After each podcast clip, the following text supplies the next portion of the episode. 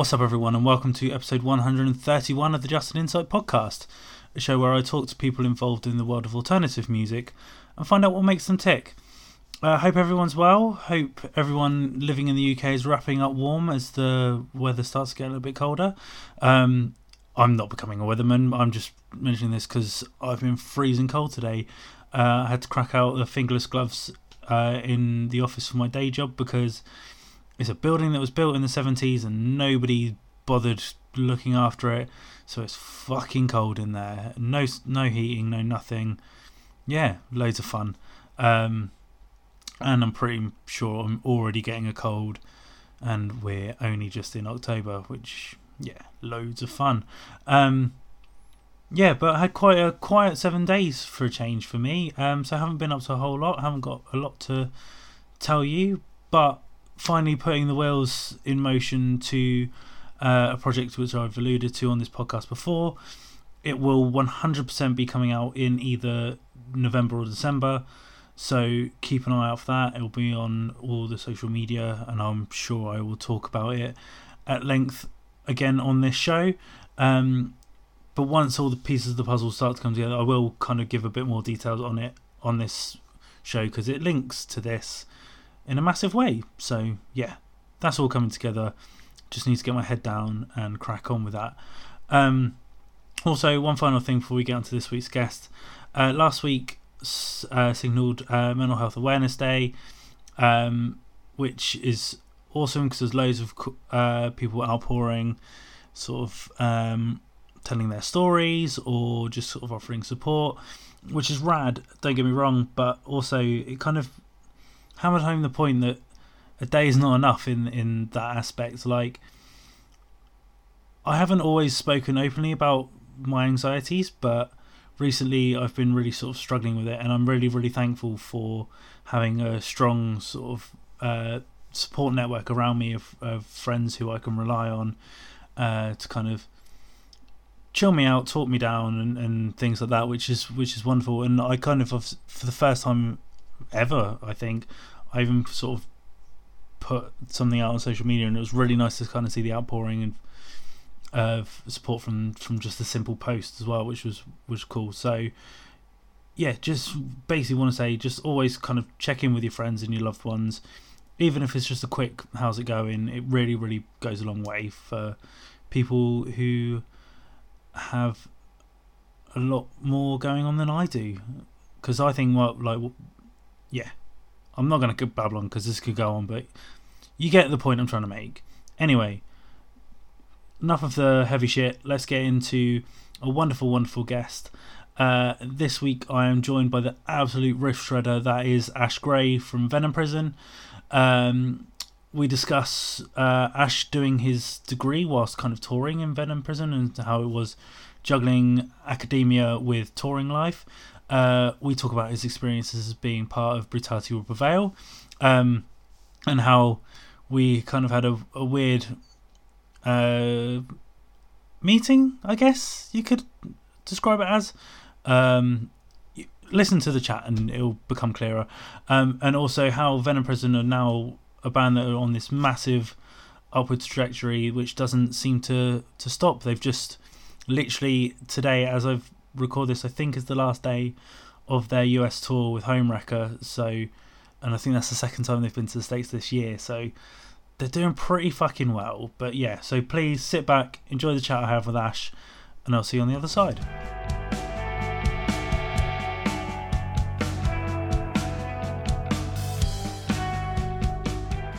Joining me this week on the Just an Insight podcast is Venom Prison uh, guitarist Ash Gray. Ash, thank you very much for, for taking time out of your evening to have a little chat with me. How's how's everything in your world? All good, thanks. Thanks for having me as well. How are you? Yeah, really, yeah, really good. Thank you. Just winding down from from my day job, so it's always nice to to do this in the evening and just talk music and and have a lovely time in general. nice break from reality. Exactly, exactly. Um, well, before we kind of get into what kind of got you into music and stuff, 2019 Venom Prison's been a bit of a batshit year in general. So just to kick us off, like, what's it kind of been like from the inside out? Like, the reception of the new records, sort of tours and things. Obviously, recently headlining one of the days of Upsurge. How's that kind of been to be inside that bubble? Um, absolutely insane, to be honest. Um, it's all happening so quick, and like it, it is great. It is really, really cool. Um, it's so busy on the inside as well. Like there's always stuff going on. Like we've already started planning next year and whatnot. So it is constantly, you know, it's like a turning wheel. It is constantly doing stuff. Yeah. Um, so yeah, it, it never stops. yeah. It, it's great. It's great. It's mad that we've only been about what four years now. Yeah. Uh, it, has been non-stop from day one, but I'm very, uh, very grateful for the opportunity. I, I have to be honest. yeah. That. Well, as I mentioned before, uh, we kind of went into the show proper. The show is called Just an Insight. I like to take my guests back to their their roots and their origins, so to say, and kind of how I like to kick things off is to find out like what the jumping off point was. So, what was your sort of first exposure to alternative music? Like, what kind of got you into that world? Um, God. Um, so basically, my dad was always well, he, he still is. He's, he's a metalhead. He right. loves Sabbath and Maiden, Saxon. Um, he loves all that. Um, so that was always playing in the house or in the car when I was a kid.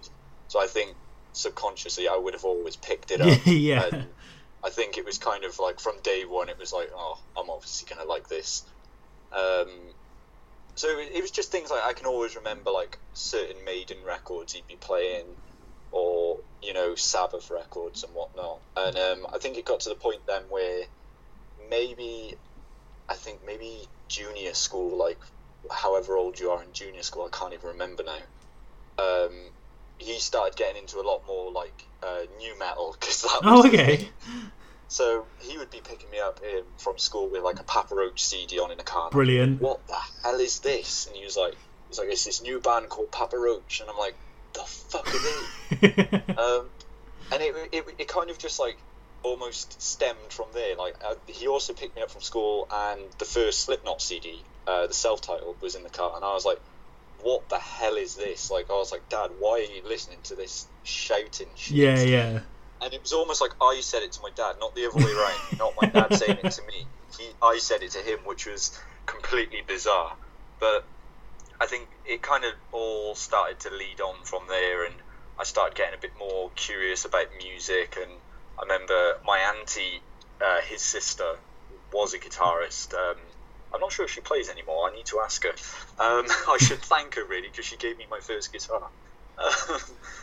um, so yeah, she gave me an acoustic guitar, and I started like making a bunch of fucking noise on that. Uh, probably drove my parents insane. yeah. Um, that led on to then like you know I was always aware of like Maiden and stuff, and I was like, Dad, can I have an electric guitar?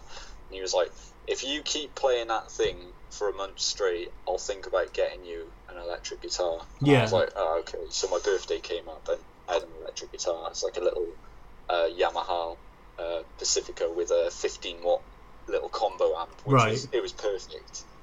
Um, so I just started jamming out what I could to the songs I was able to play. Um, so that kind of that was kind of how the music started, as such like metal and rock music. Yeah and it kind of stemmed from my, my old man. Yeah. It was only when I got to like high school, I think year yeah, so it would have been year seven in high school. I had I don't know if you remember. Do you, do you remember the Route One camo backpacks that everyone yeah, had? Yeah, yeah. I had one of them typically, and uh, some guy came up to me, and he he wasn't in my year. He was in like year eleven, so he must have been in, yeah in his last year of school, and he come up to me like completely out of the blue, and I, I thought this kid just wanted to beat me up. Yeah. Um, it turns out he was like, nice uh, camo backpack, and I was like, thanks. Like, like, you're the first person to say this to me. Um, and he was like, do you like hardcore? And I was like, you what? Like, like what? What are you on about? At that point, I was my life was basically a Tony Hawk Pro Skater 2 soundtrack. Yeah, I yeah. Just, all I liked was punk um, punk and metal. That's all I liked. Like I just loved listening to like Rancid and NoFX and stuff. Um, the Offspring, whatever you know, Millencolin, whatever yeah. I could get my hands on. But um, he's like, do you like hardcore? And I was like, I don't have a fucking clue what you're on about. um, so he said, oh, meet me, meet me at the gate um, at the end of school tomorrow. And I was like, this is getting weirder, but yeah, all right, I'll, I'll, I'll just go with it. What's the worst that's going to happen? I'm going to get my head kicked in, and it's all a big de- it's all a big decoy to get me to come out. Um, so he met me at the gates, um, not the band. I was just about to Uh, say. um, and he was like, "Oh, I've got some DVDs for you," and I was like, uh, "All right, like, is it Small Soldiers? Is it Toy Story 2? Like, what, what you got me?" It was actually Hellfest 2000 DVD. oh, nice. And he was like, "Go home and just watch this." I went home and I discovered bands like Bleeding Through, Walls of Jericho, Buried Alive, Terror, No Warning, The Locust, which I weirdly ended up really liking and still really like now, which I still can't get my head around. but um, yeah, like that. That's kind of like what happened, and then I went to give the DVDs back to him like a week later, and he uh, gave me some like black and white printed out, like on just paper, just some flyers of like shows that are going on in Newport, because Newport was like, it was notorious for like all of its live, you know, the venues like TJ's and Le Pub. yeah. Like, you had every big touring band going through TJ's and all the hardcore shows going through the pub. Um, so I was like, I was, you know, I was almost spoiled with it. I was always going to shows like every week, and I was quite young at the time. I didn't really have much money, and there was a promoter on the door, Mike, uh, Mike Jones, um, who went on to be a really successful promoter. Weirdly, um, he was doing small shows, and now he owns like a load of venues in the UK. But Okay. he um, he would just let me go in for free because I'd just turn up and be like on my own, and he would just be like, "Are you with anyone?" And I was like, "Nope." I was like, "I've got a flyer. I've come to the show. Um, what's going on?" He just he just went, "Where did you get this flyer from?" I was like, "Oh, this guy from my school gave it to me and said I should go because I've never been to one of these shows before." So he just started letting me into like every show he put on. So same again, like I got to be grateful for that because yeah.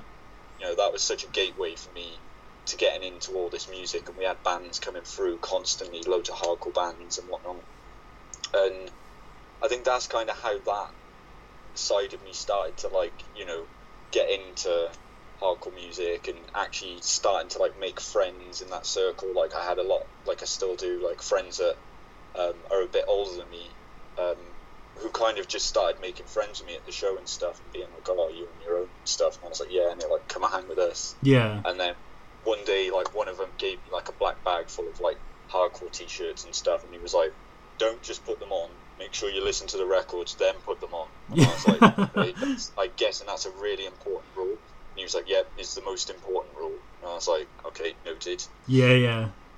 Um, so that that's kind of how that all happened, and then you know I was already playing guitar at that point, so it was only a matter of time until I got the urge to start bands and you know find people to do stuff. And we, we you know we started a metal band when I was younger, did like hardcore bands, punk bands, like we did it all really. Yeah. It just like loads of different people all getting involved. Like it's kind of a shame it's not like that anymore here Mm. um, as much. Um, there's still a lot going on, but it's, Yeah. it's nowhere near as what it used to be, where like you'd be in like 15 bands because like there'd be so many people wanting to start yeah. Like, yeah, I'll be in that. Yeah, I'll be in that. Yeah, I'll be in that. But yeah, that's kind of how that that all started, I think. And So- then, go on. Sorry. I was just gonna say, so from so from like kind of, as you said, like your dad li- listening to like Maiden and, and new metal, and you sort of discovering like hardcore through from this guy randomly giving you the Hellfest DVD. Like the the one thing I always sort of like find interesting is there's always like one band that people sort of latch onto and cling to. So like f- for me, like the band was Have Heart. Like that is the band that introduced me to hardcore, introduced me to straight edge and like that will always be my band sort of thing. So what was the kind of band that you sort of signified as the one that kind of cemented you into that sort of world? Um, that that's quite a tough one. Um, because like when I started getting into hardcore, I I loved a lot of bands. Like I really, you know, it. I found out a lot of bands that I didn't even see like on the DVD. Where like my friends that were older than me were giving me like uh, Prayer for Cleansing CD or Disembodied CDs or, um, you know, Buried Alive CDs and and whatnot. So like I was quite lucky with that. But if I was to have to find it on my own, it was when I was watching that DVD. It was like Bleeding Through and Walls of Jericho and stuff that kind of really clicked with me because it was something that I could always re- I could already relate to as metal. Yeah.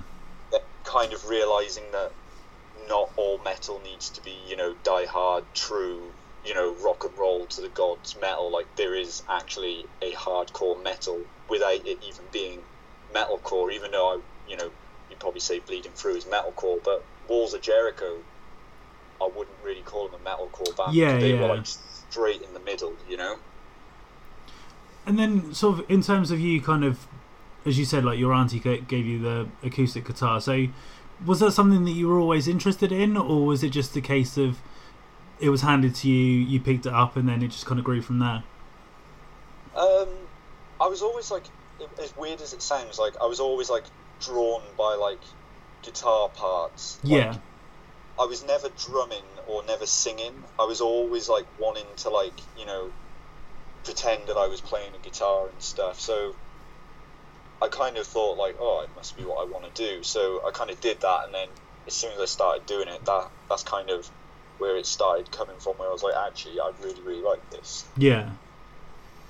And then you mentioned obviously kind of like the the Newport scene because I think I remember sort of growing up and looking at tour posters and Le Pub was one that was always on there sort of thing. So what was that kind of like to, to be part of growing up? Like you've touched on it briefly, but like what were some of the shows that you, you were going to that kind of cemented that thought in your brain that like I want to be a part of this? I mean, there was so there was so so many shows. Like I can't even remember like half of like I remember a lot of them, but I mean, they the shows were mental. Like the Yeah. shows were absolutely insane. Like because Le Pub Le Pub's not a very big venue. Uh, Yeah. It would be every like hardcore show in there would be rammed. It would be so full, and people would be jumping off the bar, jumping off the stairs. You know, like it, it was insane. Like it was absolutely insane. And I remember there was like, who did I see there before? It- was a Paint It Black tour, but I can't remember who supported them or if they supported someone. Was it the ceremony one? It might, yes, I think it might have been the ceremony one. Yeah. Ceremony painted black, and then there was Meltdown and Fifty Lions. Yeah. Yeah, I think yeah, it was Meltdown and Fifty Lions. Um, Dirty Money, um, like Knuckle Dust shows, like a lot of a lot of US bands came through. Yeah. pub, like a lot, but I can't remember because like later on, like if we go a bit forward from that, like you know we had like Iron Age and Xibalba and Nails when Nails first came about, we're all playing the pub, so it was it was quite a long period that we were getting all these shows. Yeah. It was it must have been at least a good ten years. Yeah, of yeah. Um, but then it, it I don't really know what happened. Like it kind of just died. Like it almost just stopped, and no one really has an explanation to why Yeah. it just stopped, and it kind of started to move its way towards Cardiff, which you know Cardiff's growing, and there's a lot of promoters doing stuff for Cardiff, which is great, but it still hasn't quite got what it was when it was you know those Le Pub and TJ uh, days. It it hasn't quite got to that point yet, but I am really hoping that there is a big surge and it kind of Mm. kicks off again because they were some of the best shows I've ever been to. Because is I could be completely wrong. Is the pub gone now, or is it still a venue? Um, it's it's still a venue, but it's moved. It's still in Newport Town, but it it was it was almost facing the train station. Now it's like kind of in like the centre. I think it's called the Public Space now. Oh, okay. Um, and I know they do like a lot of food in there, like a lot of vegan food, and they've got like a bar area. But then they have got like a stage and a venue um, area on the other side of the building. Right. but I mean, I haven't been there in a quite a long time. Like it's been uh, quite busy um, the last couple of years, so I haven't really had that much chance. But by the looks of it, I don't think it has brought in those shows that we used to have yet. Yeah, yeah. And then in terms of your kind of own musical exploration, like you mentioned, sort of like metal bands and things. So, what would you kind of signify as your first quote unquote bands that, that you you were in? Like, what what sort of music were you going for? What? So the first bands that I started. Yeah. Um, so I remember like with a lot of schoolmates, like there was so there was a band before I'd even like kind of started going to the pub shows. Like I did a metal band. Um, it was I don't know how to describe it really. I don't even think we had a clue what we were doing. I think we just wanted to play a fast metal riff into something heavy. Pretty much what Venom Prison's doing. Um, um, I basically just repeated that formula like, 15 years later and it's worked. Finally. um, no, I think, you know, there was a lot of different um, influences because we were all so young. Like, we had a drummer who just, like, loved punk and hardcore, and then, you know, the two guitarists, myself and uh, the other guy, like, we loved, like, hardcore, but we come from a metal background, so we always wanted to do, like, fast and technical stuff. Um, so it was a, it was a mix. It was a very big mix, but it was primarily a metal band. Mm. Um, and then it, I think after that one kind of um, stopped, then I went in like a different direction than those lot and started doing like hardcore bands and and whatnot. And I think that's kind of where it all started really with hardcore music for me. Yeah. Well, because that's what I was I was going to mention. Because obviously, I think well, my first sort of introduction to to you in some shape or form was obviously brutality will prevail. But were you kind of in about any bands before that that were kind of out on the road doing shows, or were they kind of more just sort of Newport bands? Um, Crossbreaker. Oh shit! I didn't realize you were in Crossbreaker. Yeah, I, it's me and me, Josh Smith, uh, Rich Clark, Tom Phillips, and Lee Peterson. We we were at the pub, funny enough, one night, and we all had a bit too much to drink and went, should we go to a practice room and start a band? like, I was like, it sounds great. So we literally went to our friend's practice room at like four in the morning and started Crossbreaker, and then rang our friend who had a recording studio next to the practice room, rang him at like seven in the morning or eight in the morning, and was like, "We've got a really mad idea, and I hope you're free today." And he was like, "What have you guys done?" I was like, "Well, we went to the pub, we started a band, and we're now ready to record." And he was like, "What?" so we literally just walked outside of the practice room, walked into the recording studio, and recorded that Crossbreaker demo. That's insane. That's so That- good. That's how that's how that demo was written. Yeah, I didn't really because that's oh that takes me back because I think where did I see you guys? It was either in Brighton I- or Southampton. I can't remember now. I left not long into that band because that's when I joined BWP. So I was only in them for a, a short duration. Okay, Uh, so you might not have been in in the band when I saw them then. Possibly not, just because I'm thinking of like the transition from that to BWP was Yeah. quite quick. Okay. So well, if we if we get into that then, so how did you come to be in BWP? Because I know that they were obviously a band already. They'd kind of already sort of changed their sound a little bit from when they first started. So how did you kind of come to be in in BWP? Um, so I always kind of like same again back to TJ's Le Pub when they were playing there. I would see them. Um, weirdly, my first metal band also played shows with them. Right. um, but I never really knew them. I never really knew like them as people. I knew them as a band. It was enough to say hello. Um, yeah. and that was really as far as it would go, to be honest. But I remember like it was something. It was something fucking weird. Like I was in like my English class in school. And my, I think it was like the last year of school or something like that. Maybe it was either the end of GCSEs or the start of like A levels or something mad like that. And I just got a phone call and it was just like, "Do you want to be in the band?" And I was like, "Yeah." He was like, "You got a passport?" I was like, "Yeah." And he was like, "Cool. Do you want to do it to practice next week?" I was like, "Yeah." I literally just like fucking, I just went to went to meet uh, AJ. He picked me up.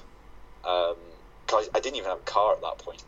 Um, he went to he picked me up, and then literally went to a band practice and just started playing the songs with them, and Yeah. that's kind of how that all started, and that went on for quite a long time. Because I I tried to look, but I couldn't find it anywhere. So what period were you in the band for?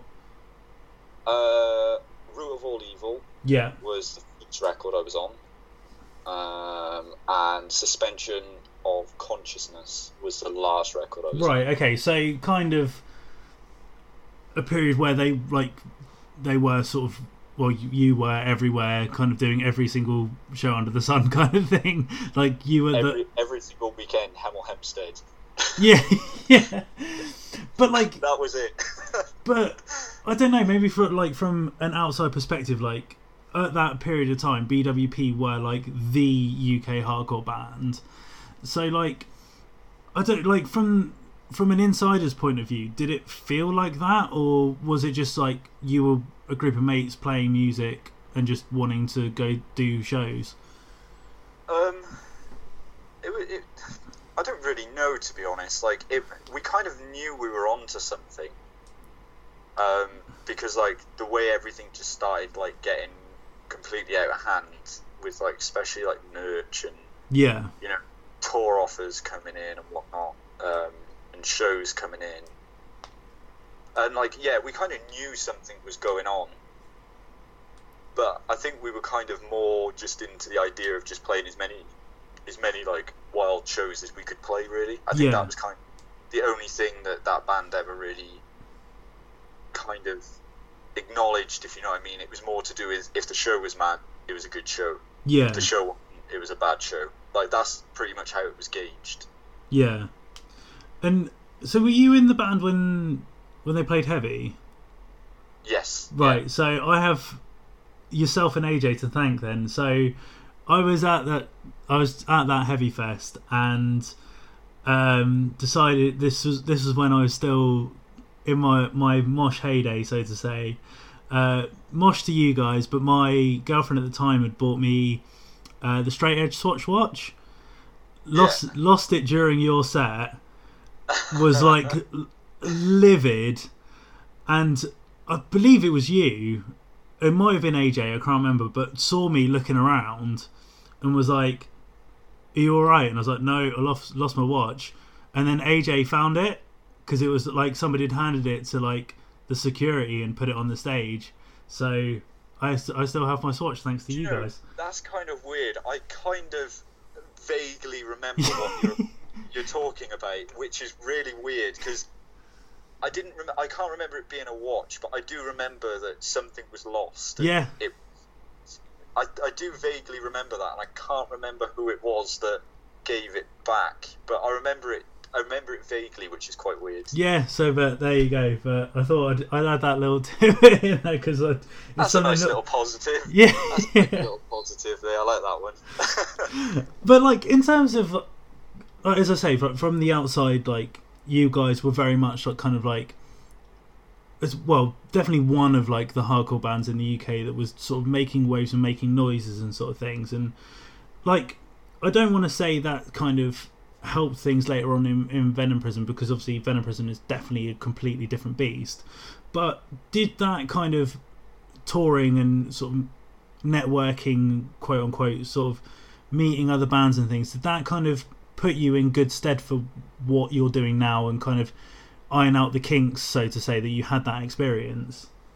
it definitely like BWP taught me a lot. It it taught me like a lot about how bands are like you know how they function and like the fundamentals of what needs to be done like day in day out. So like going in to starting Venom Prison with that knowledge like definitely did help a lot because it was almost like from day one I knew what needed to be done and I knew what I needed to be looking for.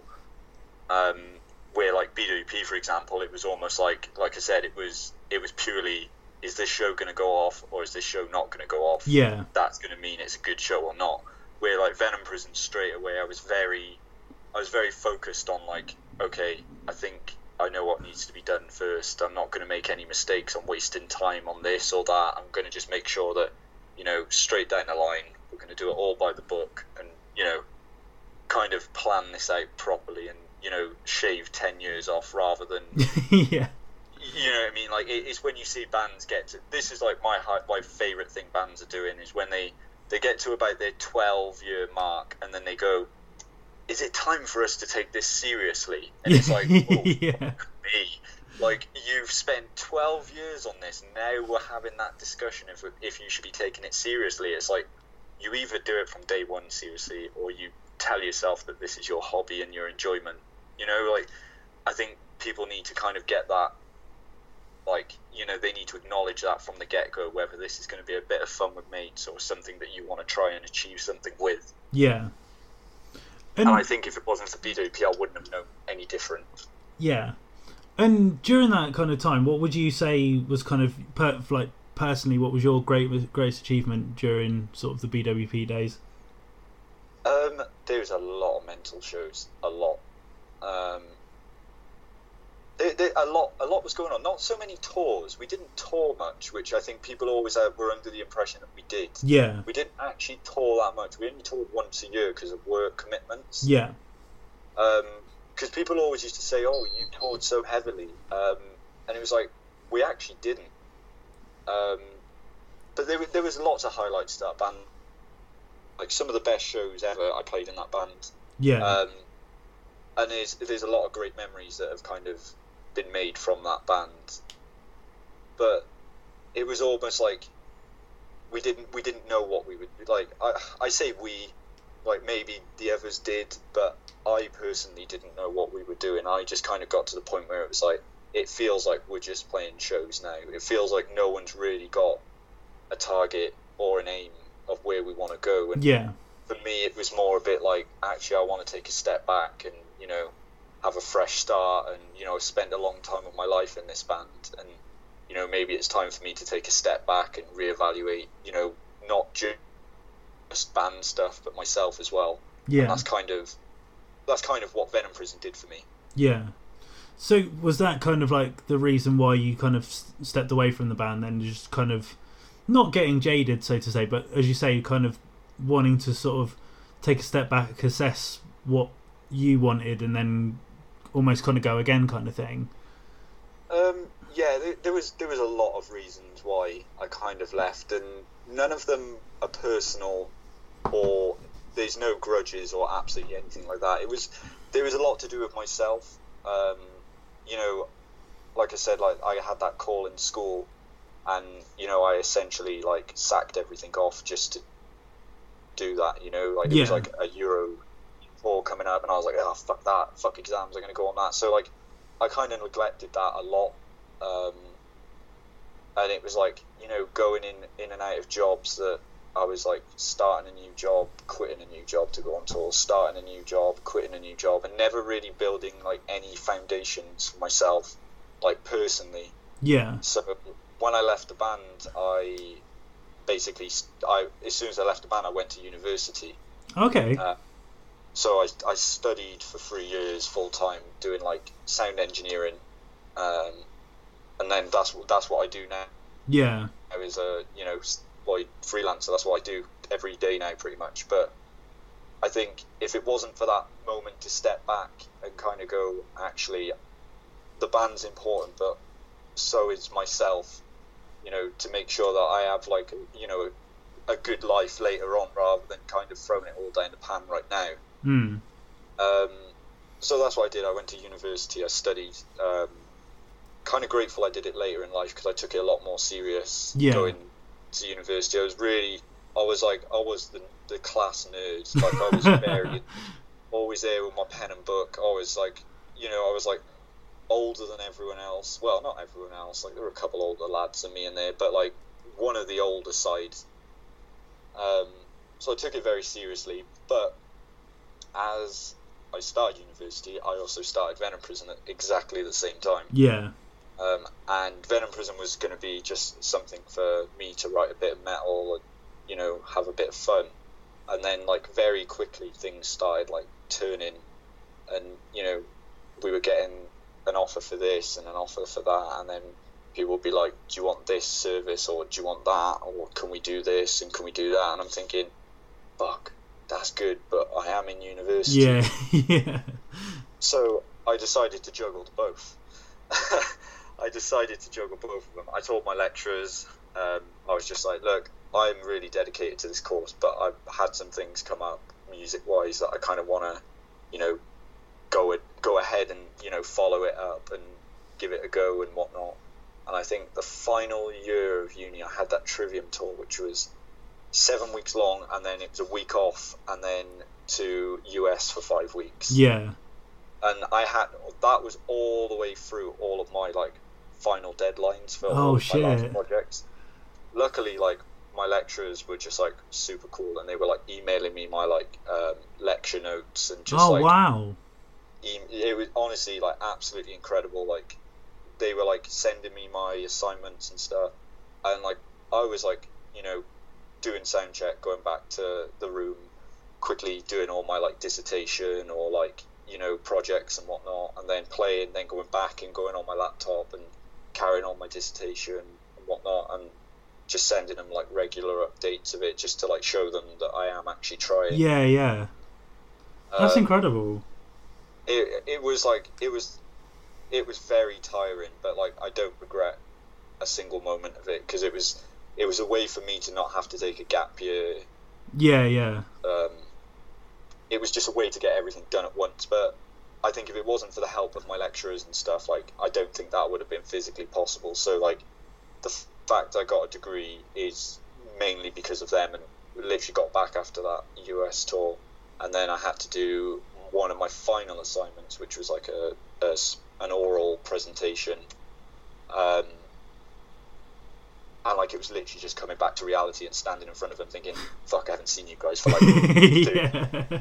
I should have been in uni for my final stuff, and like I made sure that I was like, right, if I'm going to do this oral presentation and go and do that, I was like, I'm going to fucking practice this shit on tour at home, Yeah. wherever. So I just went in there and they did it, and they were just like, wow, you actually did do everything and practice and all that, and I was just like, yep. And Yeah. now I'm going to fucking bed. I am fucked. Fair enough. But Um, yeah, that, that's that's pretty much like Venom Prison started at the same time as I started university Yeah. and, and and whatnot, and like it, it was refreshing to kind of have that balance of like not just looking at a band, like looking at you know studying and whatnot, and yeah. it, it was it was quite refreshing because when I was in BWP, it was it was just BWP. That's all I kind of had going on. Like Yeah. it was a few crappy little jobs doing this and that. But yeah, when I actually started Venom Prison, I was like, ah, actually, I'm I'm doing something for myself right now. I'm, I'm kind of balancing this out and whatnot. Um, Yeah. So yeah, Venom Prison was a, lo- a, a massive turning point for me on a personal level, as well as a band, you know, level as well. Like I, I learned a lot about myself and studying and whatnot. And there's only really positives that come from stepping back from BWP. It wasn't a decision that I wanted to do, Yeah. But like I really did need to reevaluate what was going on, and I needed to kind of get myself in line before I could start focusing more on something that I've already spent ten years on, or seven years, or however long it was. Yeah. On. So the step back and starting fresh completely was like the biggest eye-opening moment for me to date, to be honest. Hmm. And just before we kind of go in deep on, on Venom Prison, obviously I mentioned at the top of the show you guys were headlining one of the days of Upsurge, and obviously BWP played that as well. So was it kind of nice to sort of be on on the same bill as them again, and, and just kind of see how they'd kind of changed as well as how Venom Prison has evolved? Um, we didn't play the same day. Oh, did you not? Sorry, Uh, my No, no, I, I know what you mean though, because on the flyer it was us at the top, wasn't it? And then all the bands yeah, below. Yeah, because I also thought it was one day, but it, it wasn't. Um, which I only found out as I got there. yeah.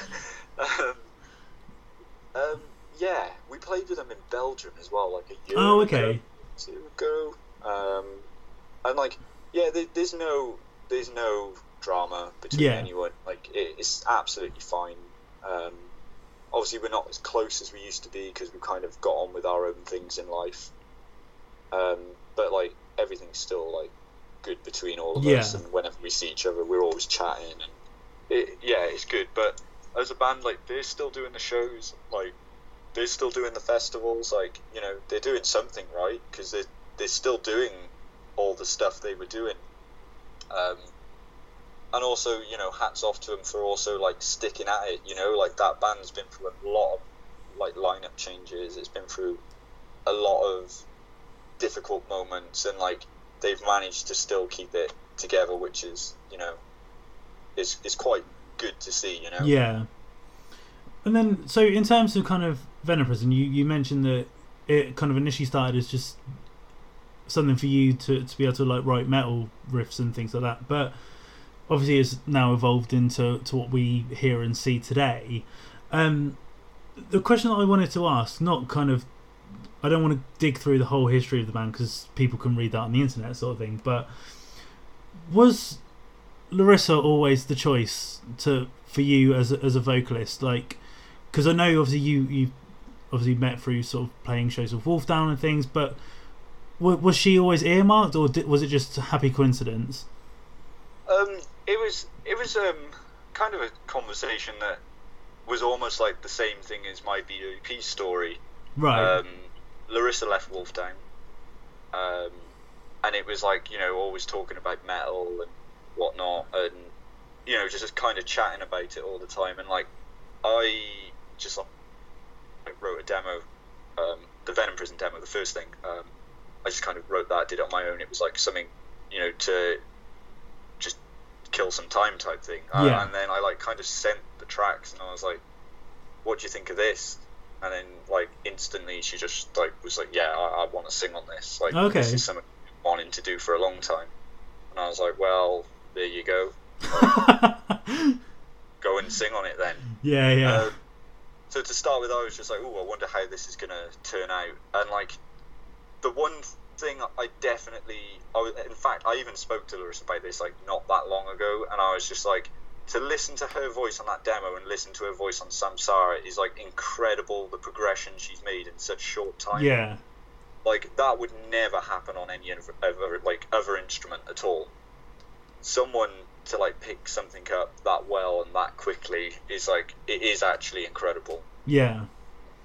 Because I think that's the, what I was going to sort of bring up is that obviously you mentioned Larissa's voice, but I think in general the band's sort of progression in sound has kind of been one that's been quite fast rising, as you said. Like just as a band in general, you've been together quite a short time, and the rise has been pretty accelerated, sort of thing. But in terms of musical sounds, like what we hear today, was that always what you were kind of striving for, or has that progression kind of just come naturally through time? Because I think when I first heard Venom Prison, it was a lot more, and I don't mean this in a in a sort of downplaying way, but it was a lot more kind of traditional metal, whereas now there's a lot more kind of death metal elements to it. There's a lot sort of like the guitars and drums are a lot faster. So is that something that you was initially always the seed and now it's grown into that or has that just come along later? Um, I think it was always one of the things that if I could have done that from the demo stage and I knew I'd have a bunch of people with me who could play their instruments that well, I would have written a demo for that, if that makes sense. Yeah, yeah. the problem was when I was writing the demo, it was just me on my own. So I wasn't really sure if I was going to find a drummer who was going to be blasting and kicking that quick, or Yeah. doing fills all over the place, or you know, a guitarist who's doing solos left, right, and center, and a bassist who's following every single guitar line. Um, so it was almost like the demo was like a starting point to be like, right, I'll start a band with this demo, and then I'll see what happens with that. And we kind of always realized that even from Animus, like as soon as Animus was finished, like I remember like me and Ben like talking on the way home from boarding, and I was like I already got like an image in my head and like a sound in my head of how album two's gonna sound. Yeah. So like straight away he was like, well, let's not waste time on that. Like let's, let's get doing some pre-productions if it's in your head now. So that was basically how that happened. Like we were demoing even when we were on that Trivium tour as Yeah. well. Like just to add to the pissing uni stuff as well. we were doing that as well, um, and it was, you know, like Samsara was like something that I wanted to be like, right, you know, we can do metal, you know we can do metal grind and death, but did you know we also have this influence inside to us? And then it's the same again. Like you know, it's like like writing right now. Like as of you know the last couple of weeks, I've been writing again, Yeah. and it's more just like the way I kind of see it. It's more like my well, I say mine, mine and Ben's like brain influence just leaking into Venom Prison a bit more each time Yeah. because I think if I completely, I think if me and Ben completely went off on album three the way that I hear everything in my head, it would be too much of a drastic change. I don't think people would, would want to adjust to it like that. Yeah. So I think almost just kind of like introducing something new each record and kind of like obviously you always do it to the best of you know your abilities and the best standard you can possibly you know put into it. But at the same time it's almost like don't go throwing everything into it all at once because you need to kind of like almost get people into your band you know? Like you got to bring them in and just kind of get them into this progression naturally. And i think for me if I was to look at favorite bands, like you know, if I use like Carcass for example, Yeah. Listening to early Carcass stuff and listening to late Carcass stuff, it's like every single thing has gone up. Like you know, the playing ability's gone up, like the songwriting's gone up. Everything's gotten a lot more it, bigger in progression. Even sound wise, everything's a lot bigger. And it's almost like you knew they were capable of doing that from day one Yeah. if you listen to Heartworks and stuff, like you know, you can kind of hear that they were already trying to edge towards that, but they Yeah, needed yeah. to make something that was going to bring people into this because that was the first big change Carcass made, really, wasn't it? Yeah. So like, it wasn't like they were going to just throw everything at Yeah, straight yeah. away, um, because they would have nothing left. And I kind of also treat Venom Prison like that. It's like the way I'm writing for this new stuff at the moment. It, it's kind of like another step forward with different influences, and I don't really want to do the same album twice. To be No, of honest, course. Like, it it would be boring for not just the people listening to it, but for myself as well. Yeah. And then in terms of kind of going from BWP to Venom Prison, sort of, I can't speak of this at all because I, I can't play any musical instrument at, at all, so I have no prior knowledge of this. But going from playing what is essentially sort of slow beatdown hardcore with BWP to the faster stuff with Venom Prison, I, I could be completely wrong because it, you might be shredding every single day in your bedroom, sort of thing. But w- was it like an interesting transition for yourself to kind of mold your mind from going from writing in one style to the other? Um, yeah, it was it was something that was kind of like coming out of me like naturally, to be honest. Okay. Because, but like you know, coming towards the end of the BWP era for myself, like I was writing a lot of metal just on my own. Right. Um, and I was always jamming like metal stuff, like even at sound checks or even when we were like had downtime on tours, like I was always playing metal stuff. Um, and it was like you know I was getting this like this buzz from doing it again. Um, so I kind of I kind of knew it was leaning that way to be honest because Mm. it was like I was doing it more and more and more, uh, and it got to the point where I was like I just need to start a metal band. Like Yeah. oh, I need. To, I was like I've got too many ideas going on at the moment. Like I need to just do it. Um, so that's kind of where it went from. But I made sure that, like, from a, like an instrument perspective, like I changed a lot. Like we were all. I know it may not sound like a big deal, but in BWP it was always drop tuning. So Yeah. I made sure Venom Prison played in standard tuning, not drop tuning. And just made sure that I kind of shifted everything around to make sure that I would never kind of repeat or subconsciously write something that I would have done for BWP. Yeah. So it, it was kind of a weird transition, to be honest. Like, even though I was doing that stuff, I purposely changed a lot about the way I was playing to kind of tailor towards Venom Prison. Yeah. So And- yeah, it was it, it was kind of weird when I think about it. and in terms of kind of like where Venom Prison is now. Like obviously you said like doing the Trivium tour, going out to the states, headlining a day on Upsurge and things like that. That there's kind of a, a bit of more sort of reputability about you guys. Obviously you're getting a lot more press and and things like that. But for like, because as I mentioned, I I can't remember the exact time when I first heard Venom Prison, but it was very early on.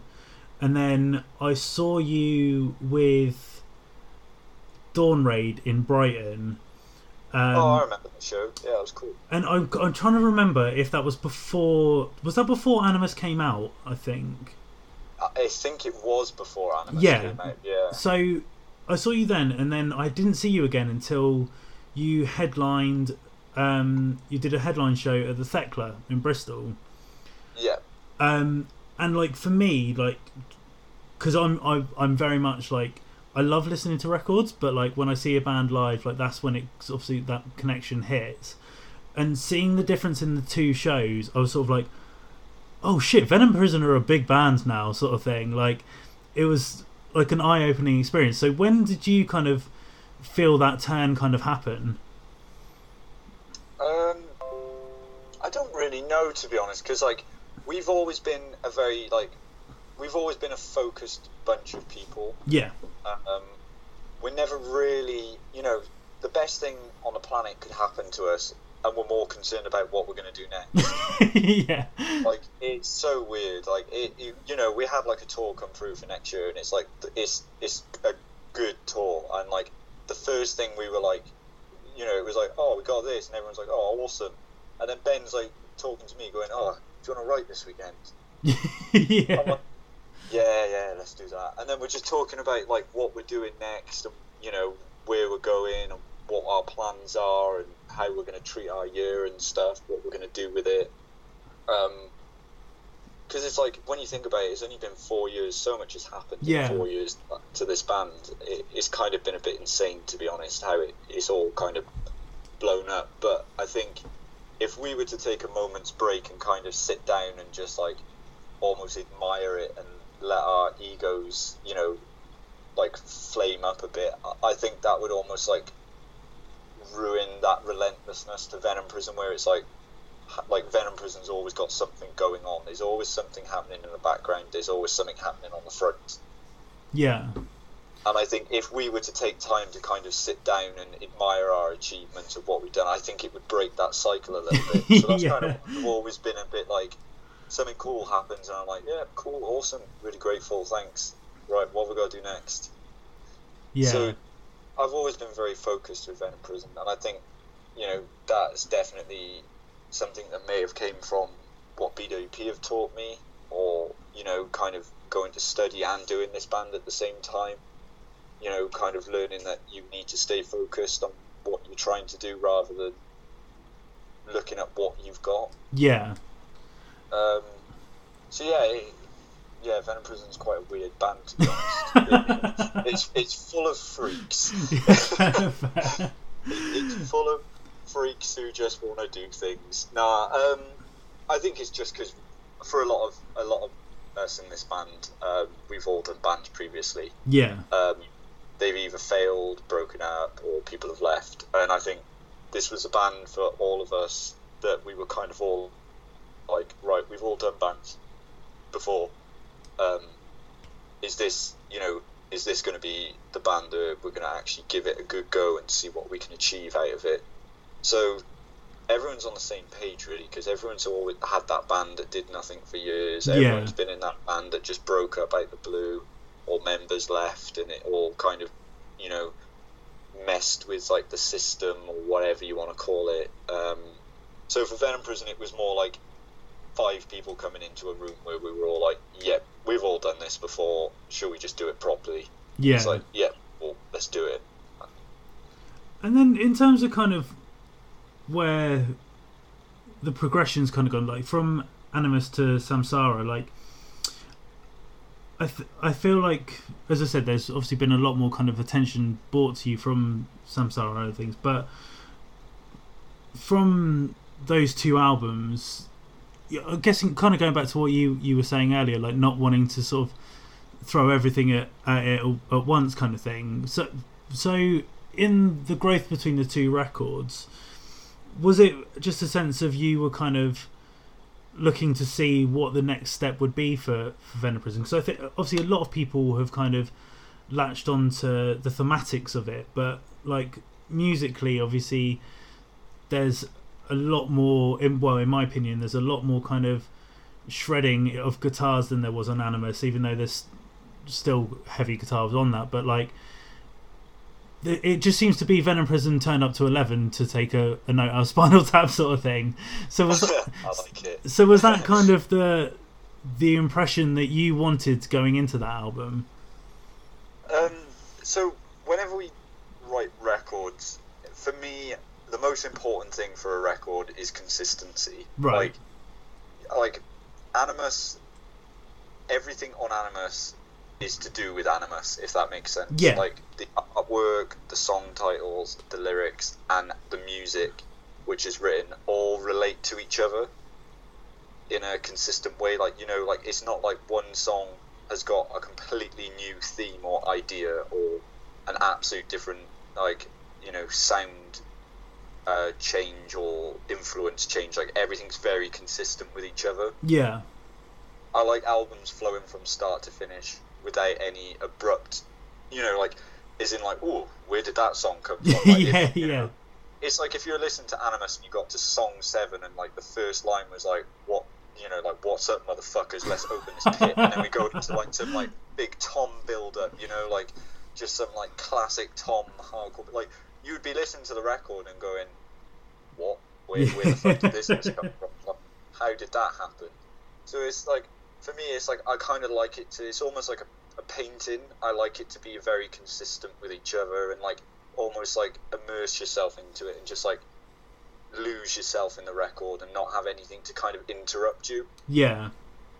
And that's kind of what we did with Samsara as well. So everything kind of relates to it in a theme of like when people were like, "Oh, you got more melodic in Samsara," and it was like, "Oh yeah, we couldn't do it for one song and not the others." Yeah. So because think of how it would it would almost draw your attention to it and be like, oh, that that's that's a bit weird or that's yeah, awful. yeah. So for me, it, it, it's like it's almost like the artwork. The music is just like the artwork in a way. It, it needs to kind of all tie in. It's one package. Hmm. And you may not be able to necessarily speak to this as much because obviously uh, Larissa is the one that writes the lyrics and things, but obviously a lot of people have kind of gone in on what is being spoken on the, on this record, and I think we're seeing more and more these days, especially like for metal bands, to kind of speak about sort of politics and speak about gender equality and about a range of these issues that we didn't necessarily see specifically in metal five years ago, sort of thing. Yeah. Is there a danger, in your opinion, that because you're a band that has that message and is so vocal about it that what comes next has to push it even more if that makes sense. Um it's it's weird because like i i've definitely noticed a lot more bands doing it um recently but we were always going to do that in a way because we came from hardcore bands. Of course yeah. Um so we were always going to go down that route. So it wasn't like something that kind of popped into our head where we were like, "Oh, this seems like a great idea." It was like we didn't even discuss those ideas. It literally just happened. Yeah. Um, and then, like, obviously, people picked it, uh, picked it up, and picked away at whatever was said in certain bits of this or that, and like used that in a way of being like, "Oh, Venom Prison talk about this," but it was like we always spoke about that regardless. Yeah. Um, and like for future stuff, like it it's more than likely like Venom Prison's always very like it's always of the time if that makes sense. There's Yeah. always something in it that is related to something that's going on. Um, Samsara is a bit different um, because obviously the theme of Samsara couldn't quite just follow what Am- uh, Animus was doing. So it, I think the only way to kind of like the only way to really describe samsara is that as political as people think it is, there's a lot more personal stuff in that rather than just political. Yeah. Um, and I think that's kind of what the whole idea of us using the idea of samsara was for, was to kind of be like, well, you know, we voiced our opinions on Animus. Samsara now is going to be a bit more personal. So, it, like for me personally, like you know, listening to Samsara, I'm because obviously I'm, you know, I I know what is kind of going on in these songs. Yeah. Listening back to them, I, I kind of real, I kind of see how dark it is and how personal it is in moments, and not just for one person, but for people in general. Because like a lot of stuff was going on when we were writing that record. Um, and when we recorded that record, even more stuff was going on, and it was like a lot of personal stuff going on and a lot of difficult things. And I kind of, for me, like Samsara will always be a very close record to me, um, because like of how how personal and how dark that record was, and it was when I listened to it, like I can hear like how desperate that record was. Yeah. Um, because there was there was so much going on at that point. Like I can't even like I can't even list the amount of things that happened that in that period of you know writing and recording Samsara, and it was almost like when we finished the record, and I'd like I remember like looking at Ben and just being like, literally did not think we were ever going to get that finished. Yeah, yeah. Like, I never thought that was going to end, and he was just like, we were just like so happy for like that moment of when we finished that last bit on the recording, hit save and just close the recording. yeah. Just like we were just like, holy fuck! I never thought that was going to be done. Yeah. Um, so yeah, I, I, I hold Samsara quite close to me, and like I I know the imperfections on that album as well, which you know some people may see that as a bad thing, but I kind of like those little imperfections because it, it kind of always reminds me of like how desperate that album was and the imperfect like the, the imperfections of it don't really matter. That's Yeah. not the bigger picture in that album. And in terms of that, because like you mentioned, it's it is a, like a bit more it's a bit more personal than than Animus and things like that. And again, I, I don't want to kind of keep hammering the the point home, but with sort of like Larissa being the the sort of vocalist and I'm assuming main sort of lyric writer, like was it sort of an interesting dynamic for her to kind of be so open from your perspective? Like I, I don't know like I've, I've spoken to other people where they are so open about whatever they're talking about in their lyrics and their other band members are kind of a little bit taken aback by it because they may not have even necessarily known some of the shit that was going on.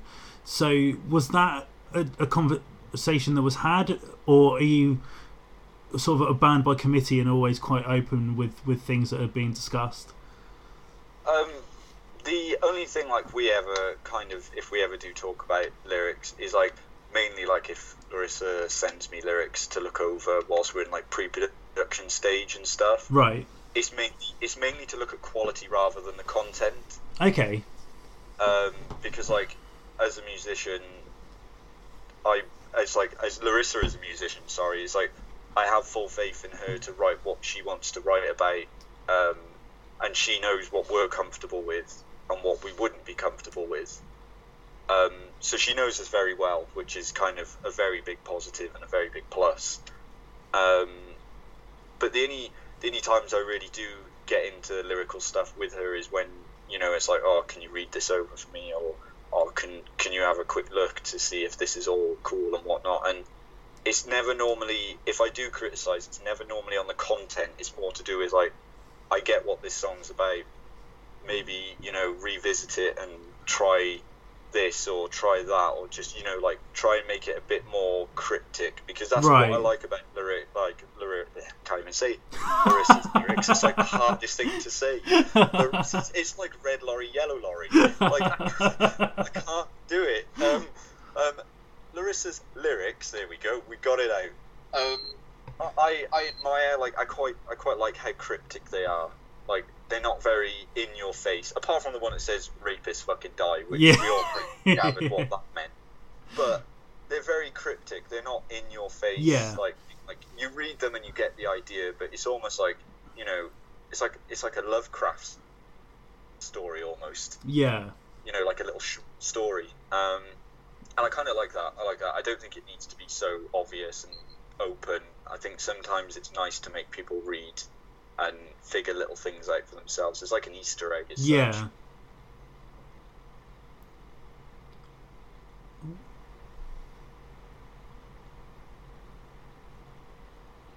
Uh, my phone gone then. I think my signal went a little. bit. Yeah, I lost you a little bit there. Sorry, sorry. Yeah.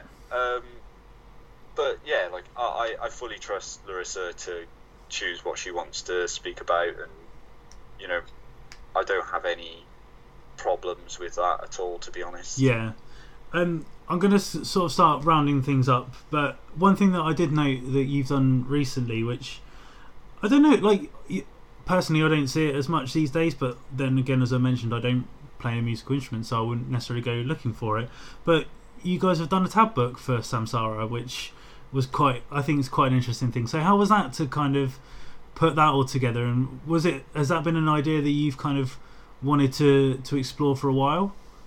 Um, so the tab book wasn't actually something we ever aimed to do. Okay. There's a funny, there's a funnier side to this than there actually being a tab book. The only reason tab exists for Samsara is because when we were touring so much and we were writing, I couldn't remember the riffs that I was writing, so Ben would tab them out. Then, when we we used like a full scoring musical program to do this, because Ben, like I don't know, Ben somehow knows how to use that. He went to like music school and stuff. He knows all that shit. Yeah.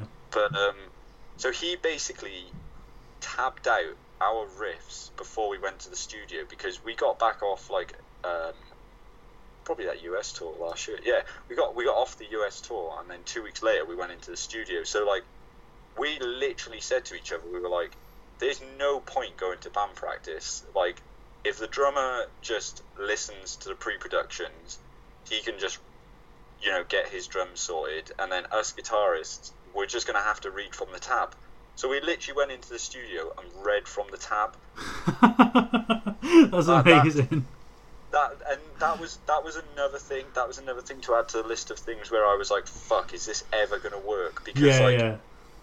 there were like points where like if Ben didn't tab that album out, we wouldn't have known any of the pre-productions we wrote because like we were right like we were writing relentlessly. Like we would, you know, it was almost every day on tour, every day at home.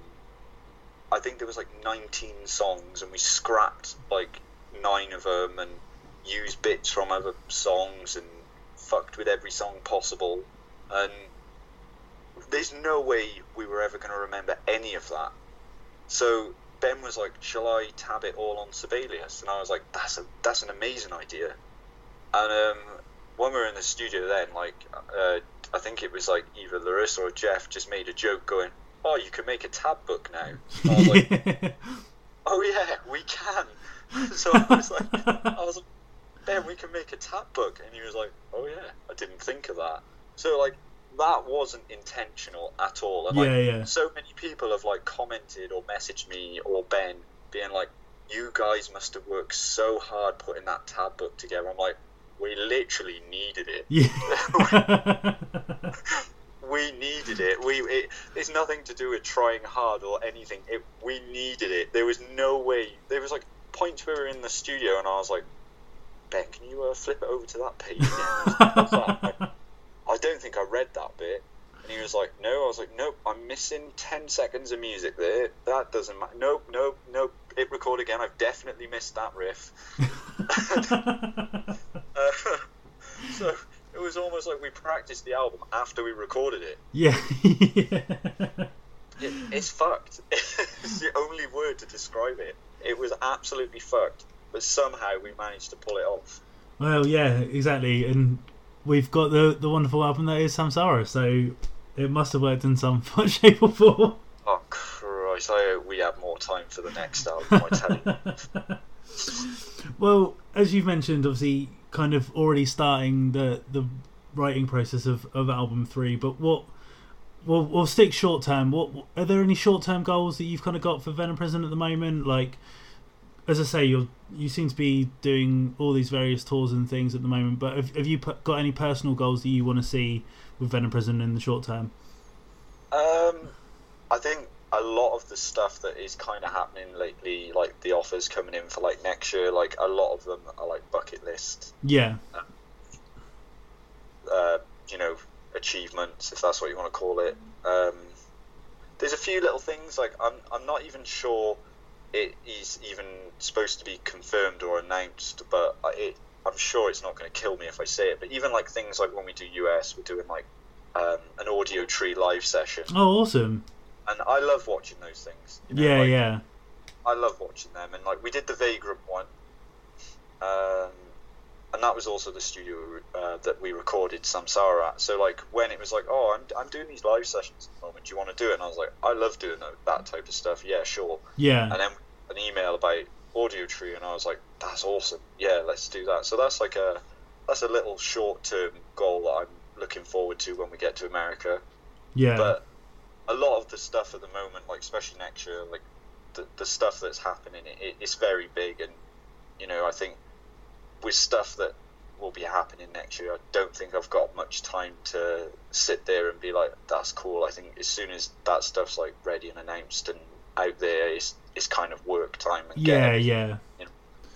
Perfect. But, Well, Ash, how I like to to end these little chats is to ask my guests what their favourite song is, but with a bit of a twist. So, what is your favourite Venom Prison song that you like to play live, and why? oh, oh god, that one caught me off guard. That's why I keep it to the Uh, end. I think Dukkha, Dukkha for me Yeah. Like, Yeah. Um, because that song was the song that I almost punched my iMac to death when we were doing. like that song is the angriest I think I've ever felt writing a song. And like when we play it live, it's like this is a song that almost drove me insane yeah, yeah, it's kind of nice, like because like when we do it live, we also do like you know like the samples at the beginning and Yeah. of the song, and we do all that live. Um, so it, it's kind of cool, like when we play that song, and I'm like, fuck me, this song almost cost me two grand. it almost cost me a new iMac. I'm glad this song can actually be played live. yeah. oh, I think that's a good a reason as as any. So, Ash, thank you very much for for your time this evening. Really appreciate it. Um, best of luck with everything in the future. I know you'll get shooting off to the states, but hope to see you back on our shores as soon as possible. Thank you for having me as well. No worries. Take it easy, dude. You too. Cheers, Bye-bye. bye.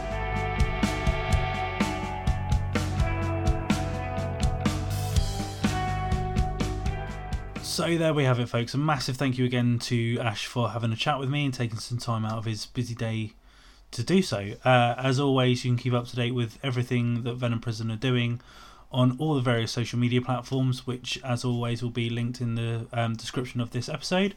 Um, that's pretty much it for another week. Got some shows coming up in the next week or so, which I'll be attending and we'll tell you about on a future episode.